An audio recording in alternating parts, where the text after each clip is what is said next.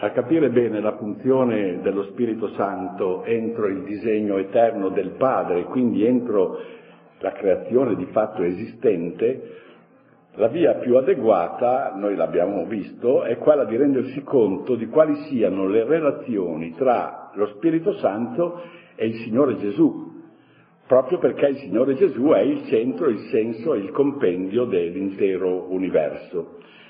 E quindi noi avevamo un po' approntato questo tema distinguendo tre momenti. Primo, la relazione tra lo Spirito Santo e il Cristo pre-pasquale, quindi nella sua vita pubblica, per esempio, a partire dal, dal, dall'annunciazione, dall'incarnazione. Secondo, le relazioni con l'evento redentivo. Terzo, con il Cristo che vive e regna alla destra di Dio. E vorrei richiamare soprattutto quello che abbiamo imparato del terzo momento. Ho detto che non avremmo mai osato tentare di esplorare eh, queste intimità tra lo Spirito e Cristo se non ci fossero i discorsi dell'ultima cena riportati nel quarto Vangelo. E proprio da questi discorsi io ho cercato di eh, far emergere alcune frasi salienti da cui abbiamo cercato di imparare qualche cosa. La prima cosa è che Gesù dice che il Padre manda lo Spirito a noi, lo manda nel mio nome. E questa è una cosa grandissima, perché Gesù è un uomo, appartiene alla nostra umanità, alla nostra natura e pensare che eh, un uomo sia così intimo di Dio dal fatto che lo Spirito Santo venga mandato in suo nome, cioè su sua richiesta e per sua autorità, eh, questo dice quanto Gesù di Nazareth, un uomo sia pur divinamente personalizzato, ma veramente, realmente uomo, sia al centro del disegno di Dio. E allora abbiamo anche capito perché eh, San Paolo usa spessissimo l'espressione lo spirito di Cristo. Poi eh, dice un'altra frase, dice che lo, lo spirito, il consolatore che io vi manderò dal Padre. E qui c'è qualcosa di molto, molto più importante, non è soltanto per richiesta, per autorità, ma addirittura siamo sul piano ontologico, come dal Padre, così anche dal Cristo, badate il Cristo, il Cristo risorto, Cristo crocifisso e risorto, viene mandato lo Spirito, che perciò è il respiro del risorto che viene abitato su di noi. Quando eh, San Giovanni descrive l'apparizione eh, del risorto agli Apostoli, eh, vuol proprio dire questo, Gesù alita eh, sugli Apostoli e dice ricevete lo Spirito Santo. Un'altra frase che abbiamo cercato di valorizzare è se non me ne vado non verrà a voi. Chiarisce la necessità di ciò che avviene e è avvenuto in Cristo, cioè la redenzione e la gloria, perché lo Spirito ci eh, raggiunga, che significa quindi che non si possono separare lo Spirito e Cristo. Un'attenzione allo spirito che non coinvolgesse anche un'attenzione a Cristo rischia qualche volta di dare origine a qualche sbandamento e a qualche malinteso. Poi soprattutto l'ultima cosa che è la più stupefacente. Lo spirito, dice Gesù, vi dirà tutto ciò che avrà udito. Udito da chi? Udito dal padre e dal figlio nel loro colloquio ineffabile nel loro colloquio d'amore e ce lo dice. Quindi noi veniamo a sapere qual è la vita intima, per così dire, dei, dei rapporti tra padre e il figlio, proprio perché è lo Spirito che ce lo comunica e ci comunica così tutta la, la ricchezza del cuore di Cristo. Prenderà da quel che è mio e ve lo annunzierà. Ecco, questi sono eh, direi, le cose che abbiamo cercato di imparare eh, da questi discorsi dell'ultima cena secondo il quarto Vangelo. Quindi possiamo dire adesso in sintesi che l'abbiamo già detto, ma lo sottolineiamo, l'inserimento di un uomo, uno della nostra stirpe, della nostra natura, tra il Padre e lo Spirito, tanto che al tempo stesso l'unigenito di Dio è il comprincipio della donazione dello Spirito, questa è la chiave di volta di tutto l'universo. Se uno vuole capire eh, davvero cosa sia questo nostro universo, che vuol dire in fondo che cosa sia il disegno di Dio, questa è la chiave di volta. E allora a questo punto noi riusciamo a comprendere tutta la potenza della formula battesimale che conclude il Vangelo di Matteo. Gesù si è inserito tra il Padre e lo Spirito. Matteo dice battezzate nel nome del Padre e del Figlio e dello Spirito Santo. E non per nulla questa formula è richiamata da tutti gli atti della liturgia cristiana, perché in questa formula si compendia non solo il segreto dell'interna vita di Dio, ma anche tutto lo svolgimento della nostra salvezza. A questo punto vediamo di cogliere, come dire, due insegnamenti globali di ciò che abbiamo imparato dalla parola di Dio sullo Spirito Santo. Il primo, l'abbiamo già detto e lo ripeto perché è una cosa importante, ed è che la Pentecoste, quindi la missione dello Spirito, è un'invasione del divino nel nostro mondo, un'invasione che va al di là del rapporto creaturale. Quindi lo Spirito Santo è per se stesso la manifestazione e la prova di questo aspetto imprevisto per noi, insospettato dell'universo di fatto esistente, e di una dimensione del nostro stato, del nostro destino, che noi non avremmo saputo neanche immaginare. È quello che io ho cercato di dire usando la parola soprannaturale, cioè lo Spirito ci rivela che questo mondo non, non esiste un ordinamento naturale, un ordinamento soprannaturale, questo dualismo non, non corrisponde a quello che ci dice la rivelazione esistono, come dire, due livelli, quello creaturale, perché restiamo creature, e quello di filiale, ma l'ordine è uno solo. Noi viviamo in un ordine soprannaturale. Quindi è la testimonianza, la Pentecoste, lo Spirito Santo, di una libera e straordinaria invasione del divino nel nostro mondo.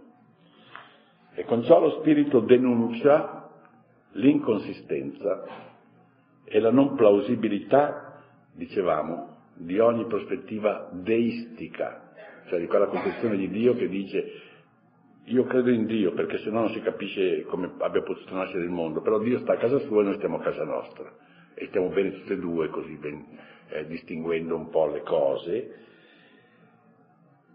È la concezione per la quale Dio, una volta presa l'inopinata decisione di creare si ritira poi a vita privata, questo in fondo è il deismo, un Dio che si ritira a vita privata e si disinteressa del tutto di ogni sua creatura. Francamente io preferisco l'ateismo, mi sembra più intelligente del deismo, francamente. Comunque certamente è messo fuori gioco dalla Pentecoste, ma mette fuori gioco anche il laicismo, Qui è facile che abbiamo ad equivocare, ne abbiamo già fatti dei cenni, bisogna stare molto attenti con le parole. Io non voglio parlare contro la laicità, ma proprio il laicismo, cioè quella forma mentale che è tipica dell'Occidente dominato dal niente, direi che almeno verbalmente è tipica del mondo italiano, perché l'uso di questa parola è proprio tipicamente italiana, per cui, questo è il laicismo, si fa di tutto per tenere l'esistenza e la storia dell'umanità salvata dalle intrusioni di Dio. Bene, e la Pentecoste ci dice, ma voi potete fare quello che volete per cercare di mettere fuori gioco Dio, ma Dio interviene lo stesso, perché la Pentecoste è avvenuta. Quello che non si capisce sarebbero i cattolici, i teologi cattolici che credendo nella Pentecoste poi arrivano a supposizioni laicistiche, questo non si capirebbe proprio. Bene. Ma c'è un secondo insegnamento, spero di riuscirmi a, a spiegare. Secondo insegnamento è che con la Pentecoste lo Spirito di Dio ci rivela Dio come vita trinitaria, la rivelazione della Trinità. La Trinità è un argomento di cui noi non, abbiamo un po', un po', di reticenza a tirarla in ballo, no? Di fatto però la Pentecoste ci rivela proprio colui che è, ma nella sua intima ed eterna realtà. Cioè questo comparire del Paraclito nei discorsi della rivelazione accanto al Padre ma in modo di essere distinto da lui. La sua frequente associazione non solo con il Dio di Israele, ma anche con Gesù di Nazareth, configurano nel Nuovo Testamento una terna di protagonisti dell'azione salvifica che ha la sua origine eh, prima di tutti i secoli, cioè non ha neanche origine, perché fa parte della, della natura di Dio e così trapela qualcosa della stessa vita segreta dell'essere eterno. Nell'opera di salvezza Cristo appare così fortemente inserito nella trama delle azioni redentrici e rinnovatrici del Padre e dello Spirito, che non può neppure essere pensato se non come uno dei tre, ai quali è attribuita dalla pagina sacra l'iniziativa e l'attuazione del nostro riscatto. Ed essendo collocato tra Dio e lo Spirito di Dio, pensiamo sempre alla finale di Matteo, mutua, per così dire, da loro le connotazioni della preesistenza e dell'assolutezza. Come ha ben intuito Giovanni, Gesù di Nazareth non è solo figlio come tutti, è l'unigenito del Padre, è il Logos, che era in principio presso Dio e fin dal principio era Dio. Quindi lo Spirito Santo ha portato questa consapevolezza trinitaria, che certo dovette apparire molto ardua e quasi intraducibile in concetti umani, però è stata subito chiara e intensa nei primi discepoli del Signore come si evince dall'accostamento insistente e quasi ossessivo dei tre nomi. Perché, vedete, non è soltanto eh, prendere la finale di Matteo e poi dire ma questa è così, è così trinitaria che non deve essere mica stata di Gesù perché è troppo, eh, troppo perfetta. Perché questo vuol dire non leggere tutto il Nuovo Testamento, perché se voi leggete il Nuovo Testamento fate questa scoperta, che anche quando non sono radunati in formule così esplicite, in realtà gli scrittori sacri citano sempre le tre persone nelle stesse righe. Io le ho trascritte qui delle citazioni della lettera ai Romani, della prima lettera ai Corinti, della seconda lettera ai Corinti, della lettera ai Galati, della lettera agli Efesini, dell'Apocalisse. Ne ho contati 25 di questi eh, accostamenti trinitari impliciti quindi è evidente che la, la comunità apostolica aveva capito bene quello che lo Spirito Santo aveva detto e quello che la Pentecoste aveva apportato, anche se certamente eh, era una cosa così sconvolgente che era difficile poi da, da esprimere senza suscitare un po' di, di, di meraviglie. La finale del Vangelo di Matteo, ponendo esattamente Gesù sullo stesso piano del Padre e dello Spirito, con un legame, eh, come dire, semplicemente del e, e, kai, kai, no? Del Padre e del Figlio e dello Spirito Santo, quasi avvolgendolo Gesù della loro incontestabile divinità, mettendolo in mezzo tra il Padre e lo Spirito, esibisce di questa certezza trinitaria la formula più perfetta. Andate dunque e fate discepoli tutti i popoli, battezzandoli nel nome del Padre, del Figlio e dello Spirito Santo, che implicitamente vuol dire cercate di far capire a tutti i popoli che Dio è trino. E qui vedete, questo è un salto nella storia religiosa, cioè nella storia del discorso sulla divinità. Sono come due salti di qualità in questa vicenda. Il primo salto di qualità è quando si passa dal politeismo al monoteismo, dalle religioni che ammettono tante divinità, come, come era il caso della Grecia, del, di Roma, eccetera, fino alla concezione monoteistica, esiste un Dio solo. Guardate che il politeismo in realtà è, non, faceva di questi dei dei personaggi che non erano dei, perché se tanti sono Dio non c'è nessuno che è Dio, insomma, perché diventano dei, dei, così, degli esseri un po' più grandi, ma non c'è l'idea di Dio.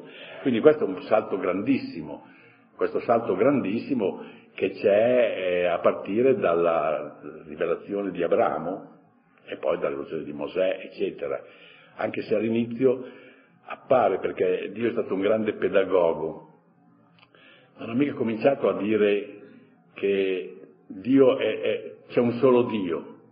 Per questo noi facciamo un po' fatica a capire in una società tutta politeistica. Ma quando eh, eh, deve dare la legge non dice c'è un solo Dio, dice adorerai un, soltanto me. Quindi è un po' contenuto nella monolatria il monoteismo, ma naturalmente eh, perché questo è soltanto direi in una forma concreta, poi con lo svilupparsi della riflessione salta fuori il monoteismo, come avviene nei profeti, eh, eccetera. Quindi questo salto di qualità. Il secondo salto di qualità invece è il passaggio, non il superamento, ma l'inclusione entro il monoteismo della rivelazione trinitaria. E qui bisogna che ci chiariamo un momentino, anche se qualche, eh, qualche difficoltà c'è. Che cosa ci ha detto lo Spirito Santo rivelandoci la vita trinitaria? Ci ha informato implicitamente ma limpidamente che l'essere divino, Dio, restando semplice e uno, dal momento che è la somma di tutti i valori pensabili, non è solo infinità, assolutezza, potenza, anche i vari monoteismi arrivavano a questo, ma è anche luce interiore di conoscenza, è fuoco interiore d'amore. Non è solo perfezione senza mutamento, è anche vita di comunione, di reciproca donazione, è autonoma fecondità, è immanente effusione di beatitudine, cioè è, è una vita. Non è affatto gelida solitudine come saremmo tentati di pensare se avessimo soltanto un astratto monoteismo come adeguata chiave interpretativa del mistero di Dio è un colloquio interno, gioioso e inebriante.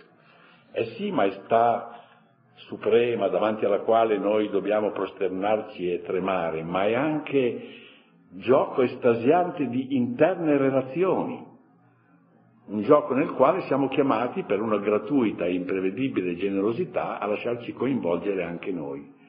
Questo è il senso profondo della verità trinitaria.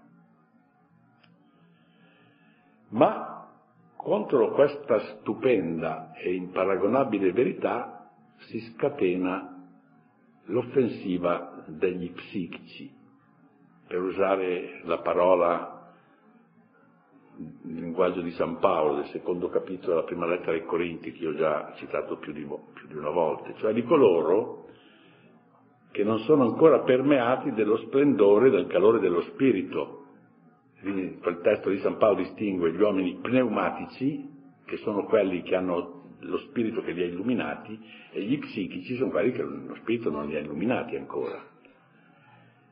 Allora questi non riescono a sopportare questa idea della Trinità. Noi al giorno d'oggi abbiamo per esempio la propaganda islamica e il proselitismo delle sette che irridono a questa nostra ricchezza quasi fosse un'assurdità vantando nel confronto la ragionevolezza della loro persuasioni antitrinitaria. E talvolta il cristiano è un po' come intimidito, quasi complessato davanti a questi attacchi. Non dico che qualche volta provi invidia, dico ma guarda che fortuna che loro non hanno la complicazione della Trinità, no? E, e, e così semplice, esiste un solo Dio e beh, è finita in sostanza, no? E invece il cristiano dovrebbe godere ed essere fiero della sua fortuna, la fortuna di essere stato messo a parte del segreto più geloso ed entusiasmante che c'è nel regno dei cieli.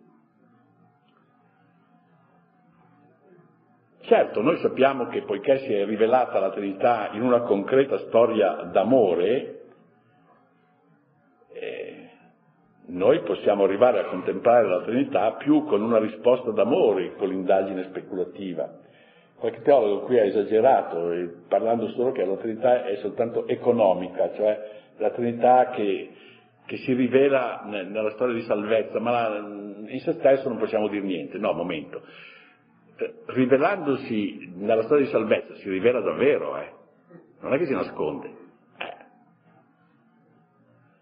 Poiché la Trinità amando si è davvero manifestata, noi amando possiamo davvero attingere il mistero ma proprio il mistero come mistero, cioè proprio come realtà che ci supera.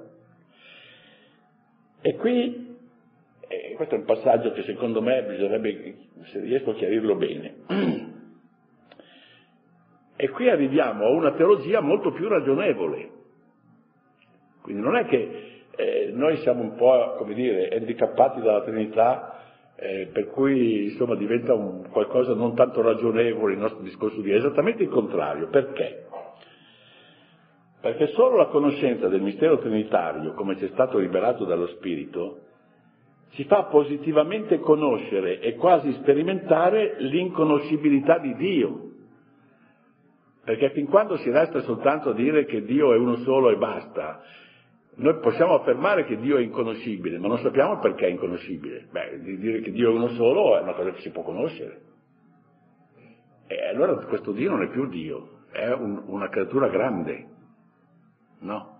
Invece se noi arriviamo a capire che in Dio c'è qualcosa che va oltre la nostra capacità di comprensione, abbiamo capito una cosa molto razionale, che è che Dio è veramente inconoscibile, cioè veramente l'altro. Se di Dio ci limitiamo ad, afferm- ad affermare che è ignoto, inafferrabile, inesprimibile, senza mai intravedere l'effettiva ragione di questa incomunicabilità, noi, per quanto a prima vista la cosa possa sembrare paradossale, finiamo con l'assopire il nostro spirito in una rappresentazione, per così dire, omogeneizzata dell'ineffabile. Eh, diciamo che è ignoto, inafferrabile, inesprimibile, ma queste categorie le possiamo usare anche per le creature, qualche quando le cose non la conosciamo, quando non riusciamo a dirla, quando non riusciamo a capirla. Eh, per esempio uno non riesce a capire la matematica, può dire ecco è, è un mistero, è, è, inesprimibile, è ineffabile, no?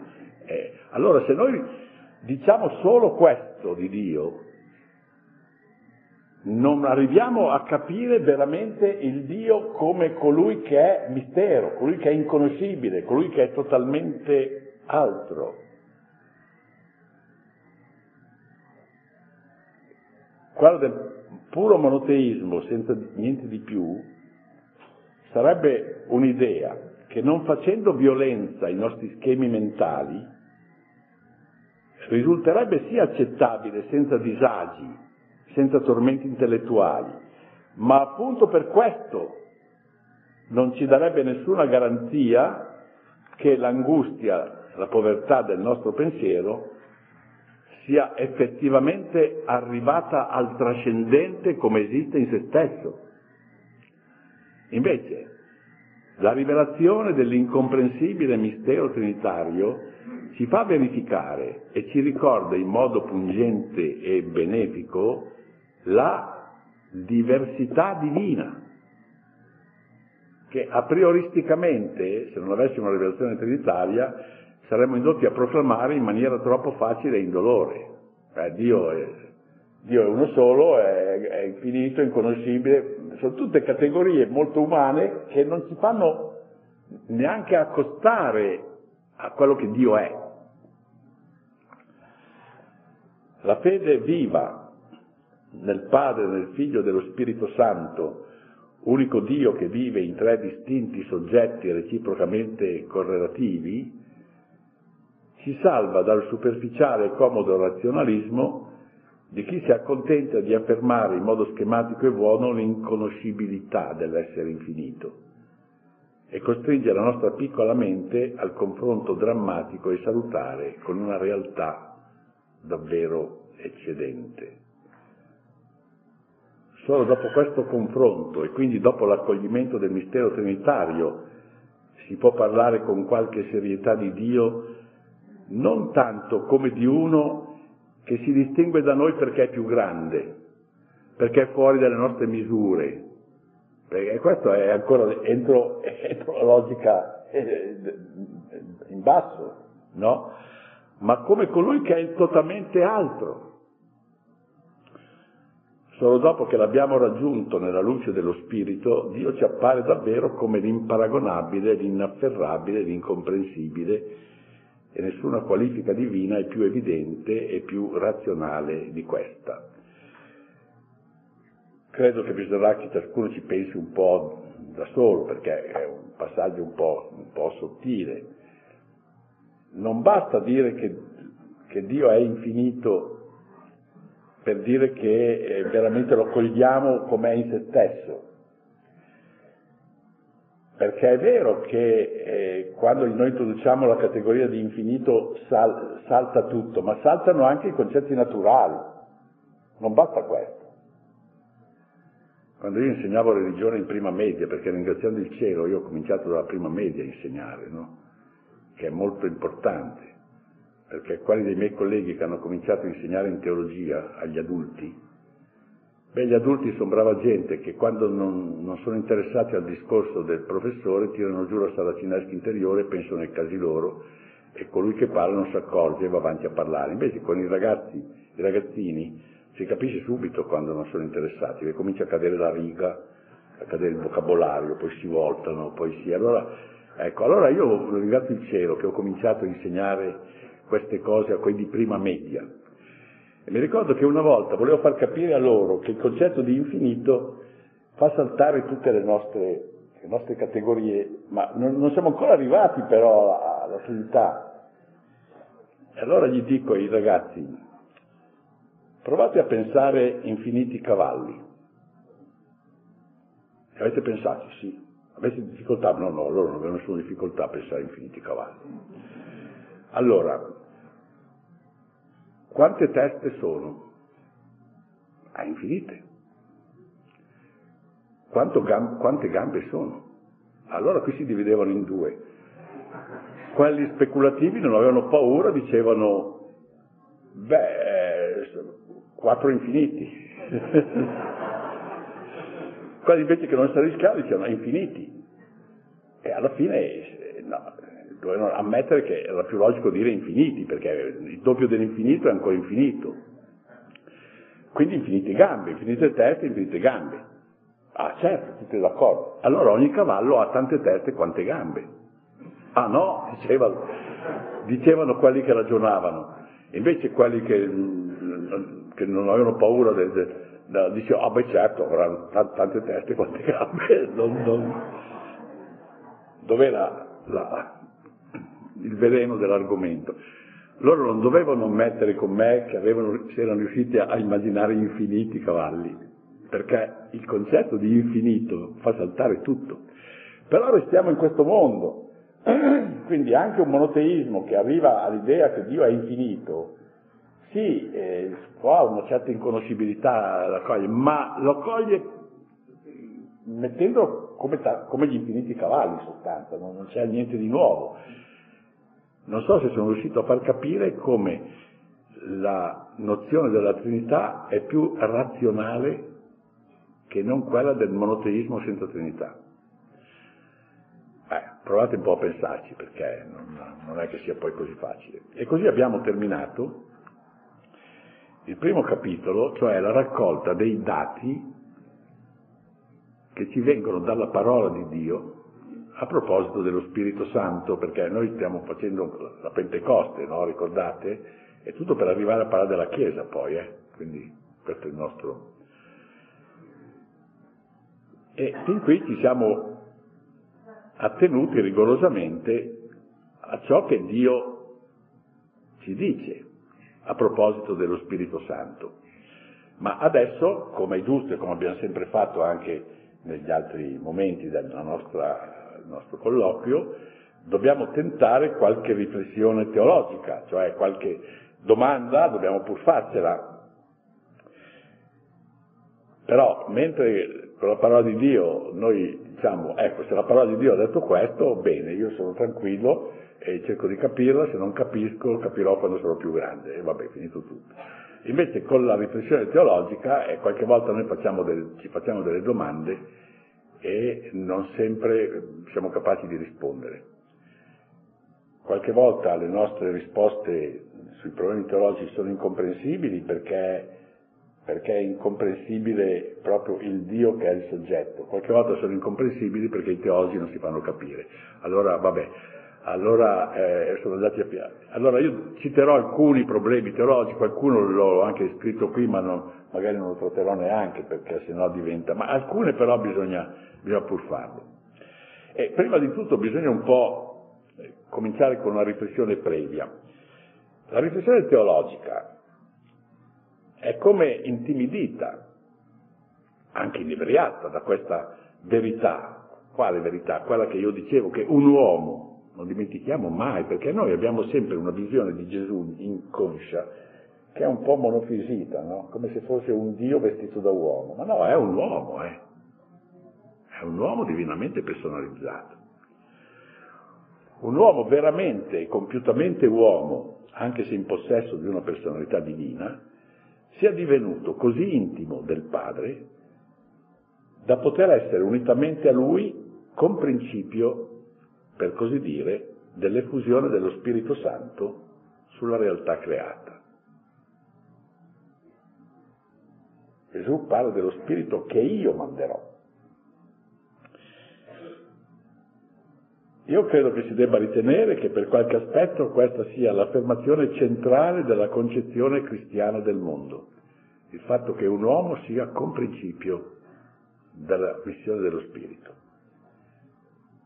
In particolare da qui deve partire la nostra esplorazione sulla Chiesa, ed è quello che faremo quest'anno. Abbiamo siamo partiti dallo spirito un po', quindi ci mettiamo un po' a arrivare alla Chiesa, però quando arriveremo alla Chiesa, insomma, capirete che è l'unico modo di capire la Chiesa, se no, se no vengono fuori le eclesiologie correnti, insomma, di cui credo che costituiscono il divertimento dei cherubini. Sull'antropologia soprannaturale, cioè su, su che cosa è l'uomo concreto, il, il nuovo, l'uomo nuovo, il cristiano, questo sarà materia dell'anno prossimo, e sul nostro destino, e anche questo sarà materia dell'anno prossimo. La luce che ci viene da questo mistero ci mette in grado di misurare tutta la grandezza, l'originalità, la bellezza del disegno di Dio e al tempo stesso porta all'evidenza il suo carattere di trascendenza e quindi di imprevedibilità, una cosa che ci supera. La più alta e audace delle intelligenze create non poteva ipotizzare niente di simile. E anche adesso che questo dato inimmaginabile ci è stato accertato, un uomo che all'interno della divinità diventa comprincipio del, dello spirito, nessuna mente umana riesce a vederne positivamente l'intelligibilità e a chiarircene adeguatamente i contenuti. Piuttosto ci sarà dato di cogliere le implicazioni e i riverberi di questa stupefacente realtà che è al tempo stesso oscura e chiarificante, in genere che è il contrario invece dei concetti desunti da noi, da noi stessi, dall'uomo, concetti dei maestri umani sono tutti chiari e oscuranti. Sono chiari in se stessi perché si capisce quel che vogliono dire, ma non, non, non, non illuminano niente. No, qui è in se stessa oscura, ma chiarifica poi. È impenetrabile in sé, ma è capace di illuminare tutto l'ordine di provvidenza nel quale siamo stati chiamati a vivere, a ragionare, a compiere le nostre scelte irrevocabili. Quindi è una verità misteriosa in se stessa, in virtù della sua eccedenza sulla piccolezza del nostro essere e del nostro pensare, ma in grado di farci oltrepassare l'enigma inquietante del nostro esistere. E la riflessione teologica incontra alcuni problemi. Per forza nascono, e direi che così utilizziamo anche tutto quanto è stato tutto l'apporto della riflessione teologica dei secoli passati. E noi saremo costretti ad accennare ad alcuni problemi, però badate che restiamo sempre consapevoli che la cosa importante non è quello che stiamo dicendo nel secondo capitolo, ma quello che abbiamo visto nel primo, cioè quello che Dio ci ha detto. No? Alcuni problemi che sono propri della scienza teologica nel senso più specifico e rigoroso, mentre nostri, il nostro discorso non è per sé un discorso di teologia scientifica in senso proprio, è un discorso piuttosto pastorale, è una catechesi, no? Questi problemi teologici qualche volta ricevono delle soluzioni controverse, non tutti sono d'accordo, opinabili. E allora, cosa, allora, si dice, ma se non sono d'accordo neanche i teologi, noi cosa, cosa facciamo? Ma tanto sentiamo il problema, poi vediamo se, se si può se si può prendere posizione la prenderemo, se no lasciamo che, che i teologi discutano e così si guadagnano anche il pane, perché se no come fanno a, se no non hanno più niente da, da dire. Allora, primo, la prima riflessione teologica è molto semplice perché l'abbiamo già fatta altre volte, però è importante, io la ribadisco ancora, e riguarda la atemporalità della Pentecoste. Noi l'abbiamo già detto. La teofania del cinquantesimo giorno dopo la risurrezione del Signore, che ci è raccontata dal secondo capitolo degli Atti, è eh, qualcosa che è avvenuto in quel giorno, quindi cronologicamente eh, direi eh, collocabile, ma come scena percepibile, come manifestazione temporale, cronologica, di ciò che avviene nella gloria eterna di Dio. Quindi è certamente cronologicamente databile, ma come manifestazione di ciò che avviene nel mondo di Dio. Certo non l'unica, abbiamo visto, è come le, le Pentecosti eh, hanno punteggiato tutta la storia della, della, Chiesa, dello sviluppo della Chiesa, tutta la, la dottrina degli Atti degli Apostoli eh, sottolinea moltissimo questo, la più clamorosa e solenne, tanto che da essa prende inizio ufficialmente il cammino della Chiesa nel mondo. Questo è ciò che è avvenuto il cinquantesimo giorno. Ma nella realtà sostanziale, noi l'abbiamo già detto, la Pentecoste più che un evento circoscritto a quell'ora così, così accuratamente e vivacemente descritto da San Luca, la Pentecoste è un rapporto permanente tra il Cristo che è alla destra del Padre e noi.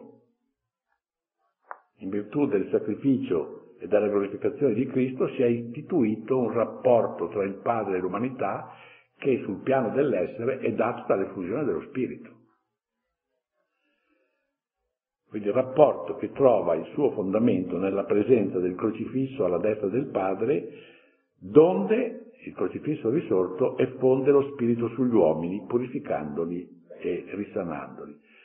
Questo vuol dire che finché ci sarà Gesù alla destra del Padre, ci sarà la Pentecoste. La Pentecoste è sempre in atto, no? Quindi siamo tranquilli, per quanto le cose vadano male in questo mondo e per quanto la storia sia la favola raccontata da un idiota, però su questa favola raccontata dall'idiota piove continuamente lo Spirito di Dio mandato dal risorto. Quindi l'episodio pentecostale va inteso per quello che è nella sua, sua più intima verità, un'eccezionale sperimentazione, Pentecoste di Gerusalemme, temporalmente situata, di un evento sovratemporale, il quale, visto nella sua autentica indole, ci appare come un aspetto dell'unica trascendente ricchezza della intronizzazione di Cristo alla destra di Dio. Il fatto che Cristo sia intronizzato alla destra di Dio ha come contraccolpo l'effusione dello Spirito e siccome Lui è sempre intronizzato, lo Spirito ci è sempre dato. Quindi siamo, siamo sicuri in sostanza che per quanto le cose vadano male, questo è un dato incontrovertibile.